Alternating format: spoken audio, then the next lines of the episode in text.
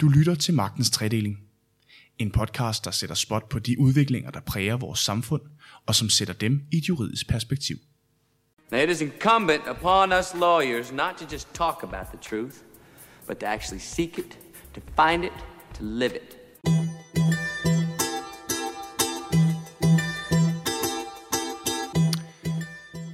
Ophavsret og patent kan på overfladen virke temmelig simpelt. Hvis jeg har opfundet en ny fysisk genstand eller en særlig måde at omdanne f.eks. vand til vin på, så kan jeg søge om ophavsret eller få min opfindelse patenteret. Men udviklingen inden for kunstig intelligens stiller nye krav til rammerne for ophavsret og patent. Kunstig intelligens baserer sig som bekendt på matematiske formler, og det stiller helt nye krav til de ophavs- og patentretlige regler. Mit navn det er Rasmus Lehmann Hylleberg, og i dag der skal vi tale om kunstig intelligens og rettigheder. Velkommen til Magtens Tredeling. Og med mig i studiet i dag, der har jeg øh, ene mand. Vi har fået et sent afbud. Det bliver i dag Peter Lind Nielsen. Du er senioradvokat hos Bæk Brun med speciale i IT-ret. Velkommen til. Tak for det. Øhm, lad os lige prøve at øh, pinde ud, øh, inden vi går i gang med at pinde ned i materien af det her kunstig intelligens. Øhm, vi har patent på den ene side, og ophavsret på den anden side. Hvad er forskellen på de her to forhold? Ja, man kan sige, at ophavsret beskytter Øh, det, man sådan set kan se. Det vil sige typisk, en, hvis vi snakker kunstig intelligens og software, så vil den beskytte øh, selve grænsefladen, altså de grafiske elementer osv., og så koden. Og det er så en beskyttelse af den konkrete kode, ikke, ikke ideen eller funktionaliteten. Og det vil sige, at man efter ophavsretsloven godt kan have øh, flere, der udvikler stort set det samme program, for eksempel en e-handelsportal, med nøjagtig samme funktionalitet, og løser de samme problemstillinger, bare de har, de har programmeret af det øh, hver for sig, og ikke kigget efter hinanden. Patentet, det beskytter, øh, kan man sige, en, en funktion, en teknisk funktion, en opfindelse, og hvis man får patent, så har man sådan set ene ret til den måde at løse det på, og det betyder, at så må andre ikke bruge den samme løsning, eller løse det tekniske problem på samme måde, så vil man krænke patentet. Og det vil sige, at det giver en eller anden form for man kan sige, objektiv beskyttelse, fordi øh, uanset om der er nogen, der ikke har kigget efter, hvis de tilfældigvis finder ud af at løse den samme problemstilling med den samme øh, øh, måde at gøre det på, som der er patenteret i forvejen, så vil det udgøre en patentkrænkelse.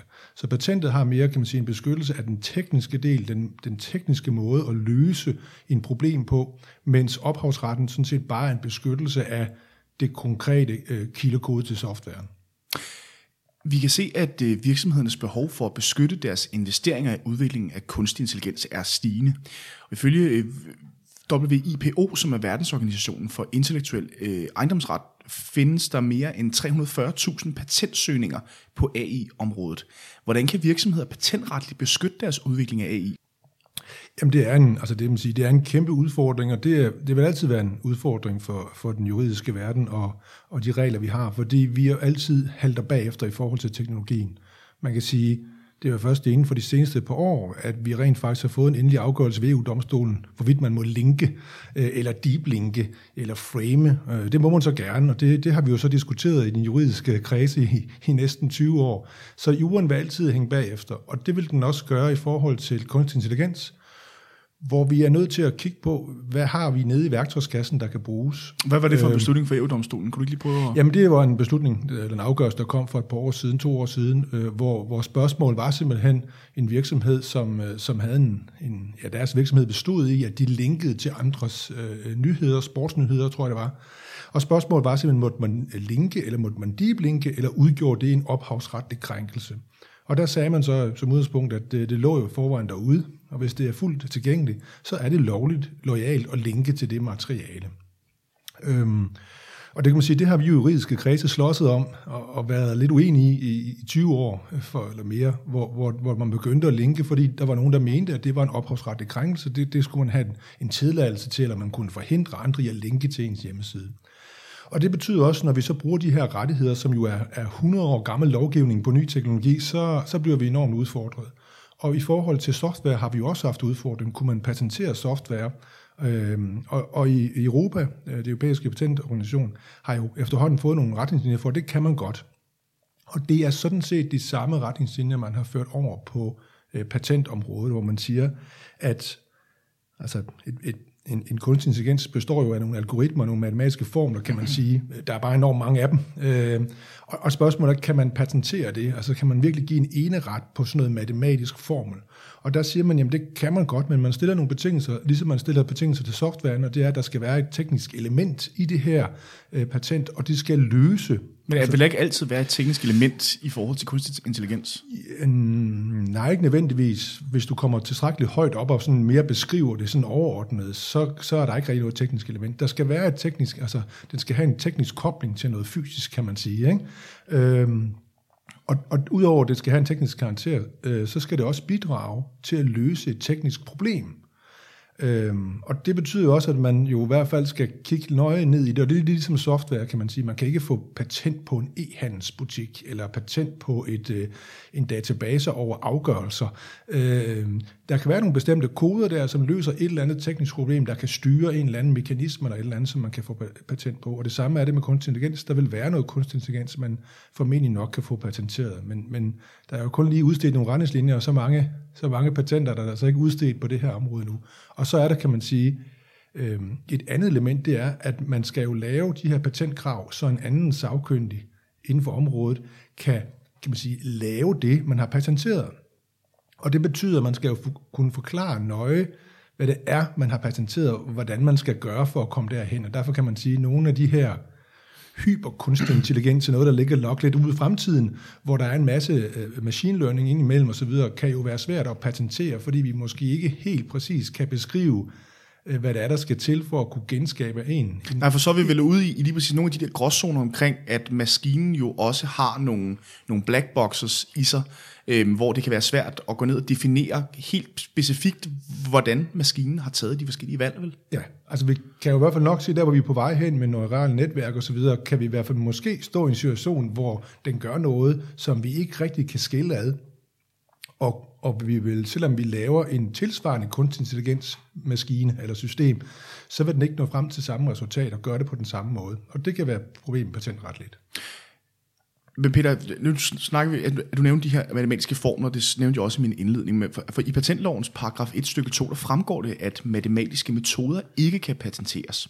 Og EPO, den europæiske patentmyndighed, har fastslået, at AI og machine learning som øh, en, eller har fastslået, at AI og machine learning er en matematisk metode. Hvordan hænger det sammen? Altså vil det sige, at det er begrænset, hvilke former for AI, der kan opnås patent på? Ja, det, man siger, det er ikke i sig selv en hindring, men det er den samme diskussion, vi egentlig har haft med software også for, for 20 år siden, hvor vi også havde diskussionen, kunne man hele taget patentere software, som, fordi det er jo matematiske formler, det er jo algoritmer, der er bare, kan man sige, hulens masse af dem. Og der er man nået frem til, at man kan sammensætning på en måde, men det skal stadigvæk også have den her, det her tekniske element, altså det skal have en teknisk element i sig selv, og så skal det løse et teknisk problem. Øhm, jeg vil sige, jeg er ikke, jeg er ikke patentingeniør øh, på, på den måde, men det kræver en rimelig stor indsigt i, hvordan det her det er sat sammen, og kunne beskrive øh, de her patentkrav, som man kan opnå patent. Men der er altså mulighed for, at man kan få patent. Mm. Man kan sige, overført til ophavsretten, så svarer det lidt til, at de enkelte ord jo ikke kan, øh, man kan ikke få ophavsret til et ord, men man kan sammensætte det til en øh, artikel eller en roman, og så kan man få ophavsret på sammensætning. Og det er sådan lidt af det samme i forhold til patentet, at hvis man sammensætter de algoritmer, og tager tilstrækkeligt mange af dem, så kan man få en eneret til det her, hvis det vel og mærke løser en teknisk problem. Og det, her, det har EPO, altså den europæiske patentorganisation, kommet med nogle, med nogle retningslinjer på, eller nogle eksempler på. Og det er blandt andet man kan forestille sig et, en, en, en kunstig intelligent system, som kan analysere hjerterytmer og sortere lyde fra osv., og, og kunne der fremkomme med nogle, nogle øh, indikatorer på, hvorvidt man øh, har hjerteflimmer eller på vej ud i noget, hvor man kan få hjerteproblemer. Og, øh, og lige sådan man har haft nogle systemer, som, som via de her øh, algoritmer kan analysere billeder, for eksempel det kan være svampebilleder eller billeder af mm, mestaser osv., og, og kan analysere dem, øh, og dermed, kan man sige, afhjælpe det tekniske udfordring, man har haft, at man har skulle sidde og gennemgå alle de her billeder og sammenligne det her. Det kan, det kan softwaren så her gøre, det kan den kunstig intelligens gøre, og den bliver klogere og klogere, kan man sige, og kan finde de rigtige eller de forkerte, de farlige billeder, og dermed kunne bruges til en øh, sundhedsbehandling. Mm. I, øh, tilbage i sæson 3 af vores program her, der havde vi en podcast om øh, kunstig intelligens løgnedetektorer i lufthavne. Og der talte vi blandt andet om, at en af udfordringerne ved kunstig intelligens kan være den her bias, som teknologien baserer nogle af sine resultater på.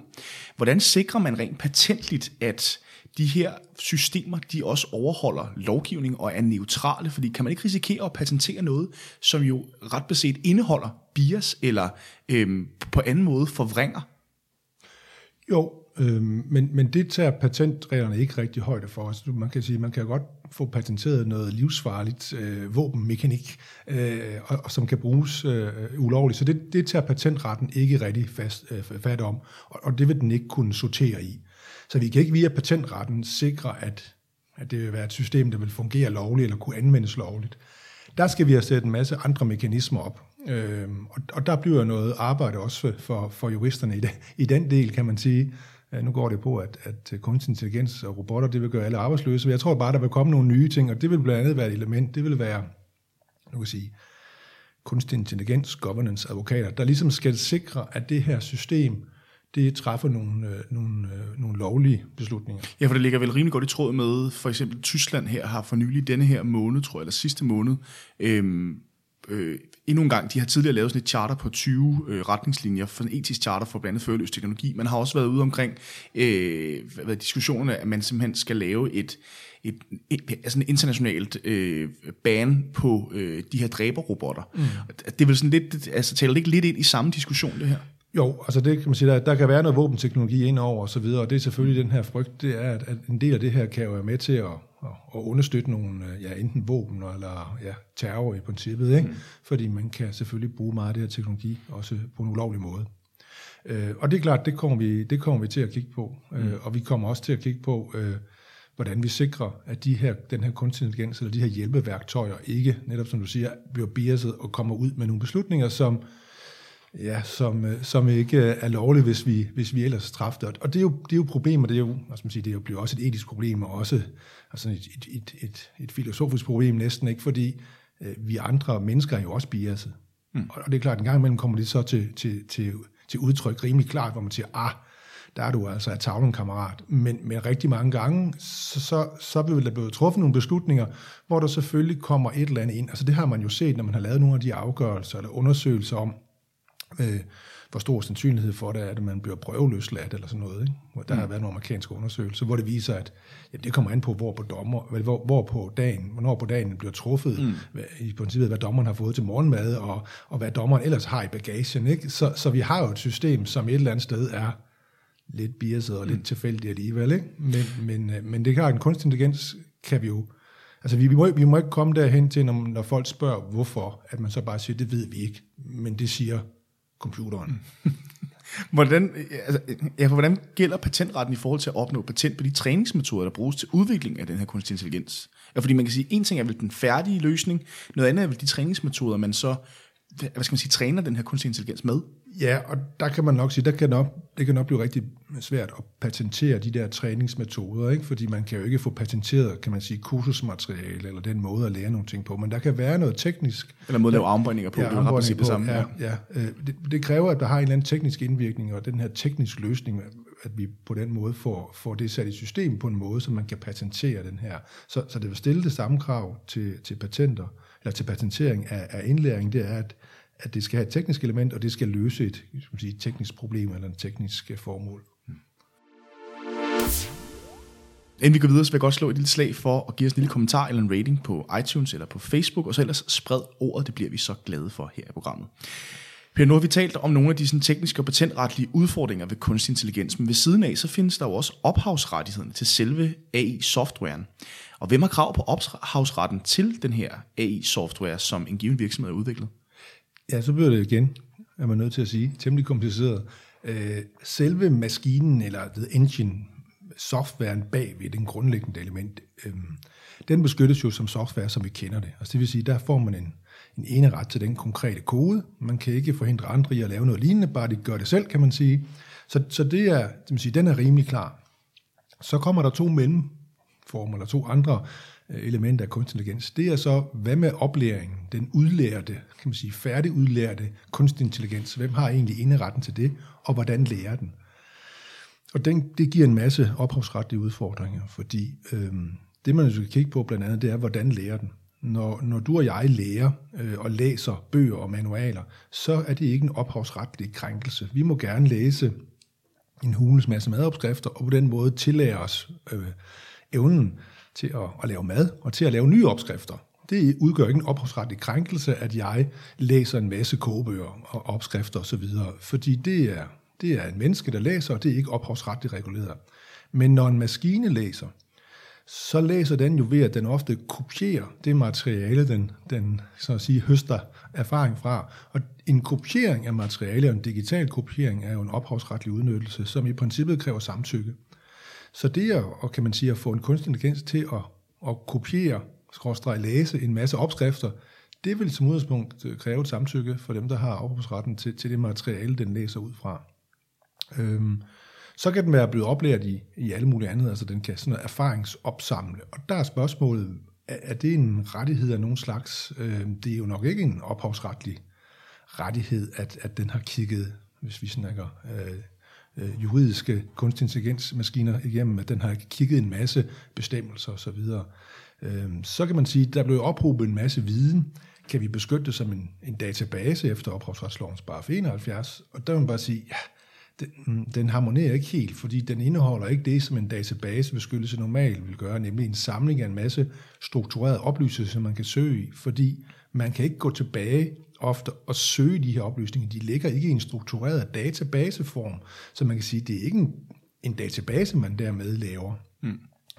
Og så når vi ud til sådan en, en, en, en trænet en intelligensstørrelse, som, som siger, sit grundelement er ophavsrettet beskyttet på softwaren, men den udlærte version ikke nødvendigvis er beskyttet af en ene ret, og den må man så sikre sig via nogle, nogle aftaler og nogle kontrakter, øh, hvem der skal have rettigheden til det. Fordi der er selvfølgelig en masse elementer i det, og virksomhederne kunne være interesserede i at beskytte det. For eksempel er der jo mange, der skal overveje, at hvis man lukker sådan et kunstig intelligenssystem ind, som skal ligge og lære af virksomhedens måde at gøre tingene på, at det kan jo øh, ophobe nogle erhvervshemmeligheder. Fordi den vil lære, hvordan den her virksomhed gør nogle bestemte ting, som kan udgøre en forretningshemmelighed. Så man kan sige, at nogle af de udlærte systemer kunne måske være beskyttet som, øh, som forretningshemmeligheder, og endelig så har vi jo, kan man sige, den juridiske grønhøster, som man kan kalde den lidt, nemlig markedsføringsloven og snyltning osv., så, videre, så hvis en konkurrent eller andet fik fingrene i sådan en, en udlært robot, mm. at det et eller andet sted vil være noget snyltning, hvis vedkommende, hvis den her konkurrerende virksomhed bare kopierede den her. Mm. Øhm, nu så vi tilbage til spørgsmålet om de her træningsmetoder, som AI-softwaren udvikles på baggrund af. Som tidligere nævnt, så udvikles AI på baggrund af den data, den fodres med. Det var også lige snakket om. Hvis en kunde for eksempel fodrer en ophavsretsbeskyttet AI-software med informationer, har de så krav på at få med ophavsret til softwaren? Ja, det kan du sige, at hvis, hvis de lægger informationen derind, så, så er det en, kan man sige, en, en udnyttelse af deres værk, øh, så de i hvert fald får en medophavsret eller ophavsret, kan man sige, til overbygningen. Det er klart, de får ikke nogen ophavsret til den bagvedliggende kode, så hvis udvikleren han tog den her kode ud til en anden kunde, så kunne han jo nok gøre det, men de kunne måske opnå en ene ret til den, skal man sige, den færdigudviklede, konkrete øh, kunstig intelligensløsning, som de har fodret med ophavsretligt beskyttet materiale. Hmm. Når man træner AI-software, så rejser der sig også andre spørgsmål. For eksempel når AI-systemet skal sælges videre. Og I nævner selv i en kommentar på jeres egen hjemmeside hos Bækbroen, det her med, øhm, om man kan sælge en trænet version af AI, som jo er baseret på kundens input videre til en ny kunde. Altså hvis den nye kunde for eksempel er en konkurrent til den oprindelige kunde, så vil den nye kunde jo indirekte udnytte den oprindelige kundes data. Det blev lidt kringlet. Hvad gør man i sådan et tilfælde? Ja, det skal man i hvert fald overveje igen, hvis man lukker sådan en og vil bruge sådan en her. Hvem, hvem har kontrollen med den? Fordi den netop kan ophobe oplysninger om den virksomhed, som vil være meget ked af, at konkurrenten så kunne bruge. Altså hvis man har, man kan forestille, at man har brugt et helt år på at træne en, en kunstig intelligens til at lave noget forsikringsanalyse eller noget pensionsanalyse øh, for at opnå en fordel, så vil man selvfølgelig være noget ked af det, hvis den her var havnet hos konkurrenten, så som i løbet af, en, af to dage kunne, kunne opnå det, som vi har brugt et helt år på. Så, så det vil jo nok være et eller andet med, at man skulle aftalemæssigt skulle det sikre sig ved noget fortrolighed, og som sagt kunne det også være beskyttelse af forretningshemmeligheder, men i hvert fald man i kontrakten dermed med den kunstig intelligensleverandør fik sikret sig, at det ikke kom i fremmede hænder, eller hvis det gjorde, så i hvert fald forsikre sig, hvordan, hvordan ligger de oplysninger. Fordi man kan sige, en del udviklere vil jo også sige, nej, nej, altså, du skal, du skal hjælpe mig med at gøre robotten øh, klogere, og, og jeg som køber vil også være interesseret i måske at købe en, en, en klogere kunstig intelligens, altså en, der et eller andet sted er oplært. Øh, men det er klart, hvis den er oplært med nogle nogle offentlige oplysninger, nogle basisoplysninger, så er det ikke noget problem. Men, men netop når det er virksomhedens egne oplysninger, så kan man i hvert fald godt lige stoppe op og overveje, er det nu klogt det her? Ja, for hvad er det for udfordringer, man oplever? Altså for eksempel øh, i forhold til det her med at fodre AI-teknologi med oplysninger, hvorefter teknologien så sælges videre. Altså hvad er det for udfordringer, øh, man oplever, hvis de oplysninger for eksempel indeholder forretningshemmeligheder eller andre følsomme oplysninger? Fordi så er det vel ikke længere ophavsretligt. Der kan vel også være nogle andre hvad skal man sige, retslige områder, som går ind og influerer her?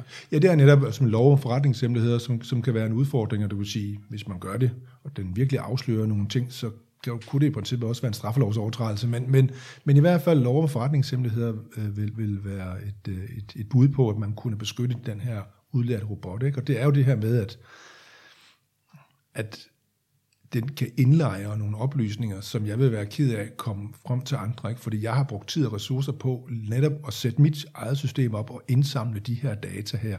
Øh, og det er klart, hvis min konkurrent kan springe et års udvikling over ved at købe den her, jeg har udlært, så, så bliver man lidt, uh, lidt, uh, lidt træt af det. Mm.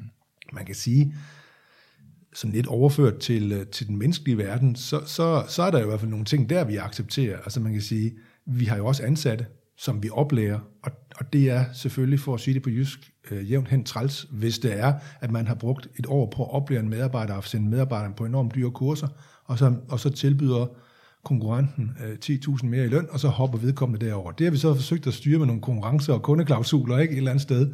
Men, men det er jo det samme, og man kan sige, ja, der vil man jo ikke forlange, at medarbejderen skulle få det hvide snit, inden man, inden man tog afsked ved vedkommende. Ikke? Men det er i hvert fald en bekymring, man skal have på kunstig intelligens også, hvor man mm. siger, jamen det, skal vi have nogle konkurrenceklausuler eller kundeklausuler sådan i overført betydning, eller simpelthen noget forbud at sige, jamen du må ikke, du må ikke tage den her, jeg har oplært, og sælge den til andre. Mm. Hvad gør man fra EU's side? Fordi nu har man jo lige, øh, eller vi står og meget, meget tæt på et nyt ophavsretsligt direktiv, øh, der jo blandt andet skal beskytte ophavs, øh, øh, hvad hedder det, retshaver i forhold til kunst og musik, og faktisk også øh, medier jo også. Øh, altså, er der noget i det direktiv, der ligesom også taler ind i den her udfordring i forhold til ophavsret med AI? Nej, ikke særlig meget. Mm. Øh, og det er jo en diskussion, nu har, nu har hvad hedder det, parlamentet er også kommet med en indstilling, den er så ved at være, jeg tror næsten to år gammel, så, øh, til kommissionen om, at nu skal man til at i gang på hele det her område, fordi det er jo ikke bare ophavsret, det er også noget som ansvar, produktansvar, forsikringer, som du nævnte indledningsvis. Øh, hvad må det bruges til, og lovligheden af det, og hvad med våbenfremstilling og alt det her. Og det er vi nødt til at finde en, en, en ordning på. Men er vi ikke allerede ekstremt langt bagud, Peter? Jo, men som jeg sagde, der er jo gået næsten 20 år, før vi fik en afgørelse på, hvorvidt det hele taget er lovligt at linke. Så, så, så, så vi vil altid hænge bagefter, men altså jo, vi skal til at komme i gang. Også fordi, at det her jo, vi kan ikke gøre det i Danmark. Øh, vi er nødt til at gøre det i EU. Og, og bare inden for EU er der jo forskellige tilgange til øh, blandt andet ophavsretten hvor England, ja nu kan man sige, nu de er jo de på vej ud måske, men England har lidt andet syn på det med, med ophavsret til, øh, til kunstig intelligens eller til computergenererede øh, værker, men, men vi er nødt til at finde en løsning, og, og, og i princippet jo også øh, få en løsning, der, der rækker ud over Danmark, fordi vi har Kina, der buller frem, og vi har USA, som, som, som jo også et eller andet sted buller frem med forskellige regler. Jamen fordi faktisk så øh, i sidste uge, der øh, skrev vi en nyhed på baggrund af et notat fra Tænketanken Europa, der netop påpeger det her med, at øh, investeringerne øh, i øh, globale venturefonde og øh, private equity i forhold til øh, digitalisering. Altså i Kina og i USA, der bulrer det frem, fordi de ikke har de her, hvad skal man sige, forskellige lovgivninger, man også skal tage hensyn til, øh, som man jo har i EU-regi. Altså hvad er det egentlig for et område, som altså, at EU skal tabe ind i, fordi vi skal jo, altså, der bliver jo lavet nogle regler på det her område, som jo skal influere hele EU. Og øh, det ifølge den her rapport viser at det er en udfordring i forhold til rent faktisk at følge med digitaliseringen. Jamen altså, du kan sige, det, det er jo så kompliceret, både kunstig intelligens og robotter osv., så, videre, så det er sådan en Pandoras æske, vi begynder at åbne op, fordi øh, det, det er jo som sagt ophavsret, det er også ansvar, det er forsikringsmæssigt, det er, der er produktansvar på sådan en... Menneskerettigheder måske. Menneskerettigheder ja. i, i, i sidste fald også, og, og en del af menneskerettighederne er jo også vores GDPR, altså vores persondatatsbeskyttelse, er, er den, som den skal være, fordi det er jo sådan et område, hvor Kina kører øh, helt, kan man sige, bare derud af, fordi de slet ikke har den øh, lovgivning. USA er ved at have den her lovgivning, øh, men, men, øh, men USA er jo helt anderledes på for eksempel patentområdet, ikke? hvor der udstedes noget, noget nemmere patent i USA, og så vil du få en konkurrencesituation, som jo også er umedgørlig, ikke? fordi at amerikanerne vil være beskyttet på deres hjemmemarked ved patenter, og, og Europa, der vil vi have meget svært ved at opnå nogle former for øh, patentbeskyttelse. Så, så det er jo sådan en konkurrencesituation, man også skal have, men er det overhovedet realistisk så at lave de her fælles retningslinjer inden for patent- og ophavsret på samme måde, som man har gjort med GDPR? Fordi, som du selv siger, altså, det, er jo, det er jo virkelig, virkelig mange retsområder, man skal til at kigge ned i. Ja, altså både ophavsretten og patentretten har jo, har jo ry for at have en masse internationale konventioner, konventioner og finde fælles fodslag. Så er der sådan noget omkring patentering, hvor man har, har lidt svært, fordi at, at blandt andet USA jo har en lidt anden tilgang til patenter. Men jeg tror, der, der, der arbejder man øh, hårdt på sagerne. Mm. Øhm, som det ser ud nu, så hersker der jo forskellige opfattelser af, hvordan landene i EU vælger at forholde sig til regulering af kunstig intelligens. Er det overhovedet holdbart på længere sigt, netop hvis man skal lave den her, de her fælles løsninger i EU? Nej, altså vi er nødt til at, at få sådan nogenlunde ensartede regler på det her område. Øh, og i hvert fald kan man sige, der hvor vi kan gøre noget, nemlig inden for EU, øh, der bør vi have nogle, nogle ensartede regler. Mm. Peter, tusind tak, fordi du havde lyst til at komme og tage snak med mig omkring regulering i forhold til ophavsret og patent. Magtens Trædeling kan findes på iTunes, eller hvor du ellers finder dine podcaster, så kan du altid læse mere på k-news.dk. K-News og Magtens Trædeling er produceret af Karno Group.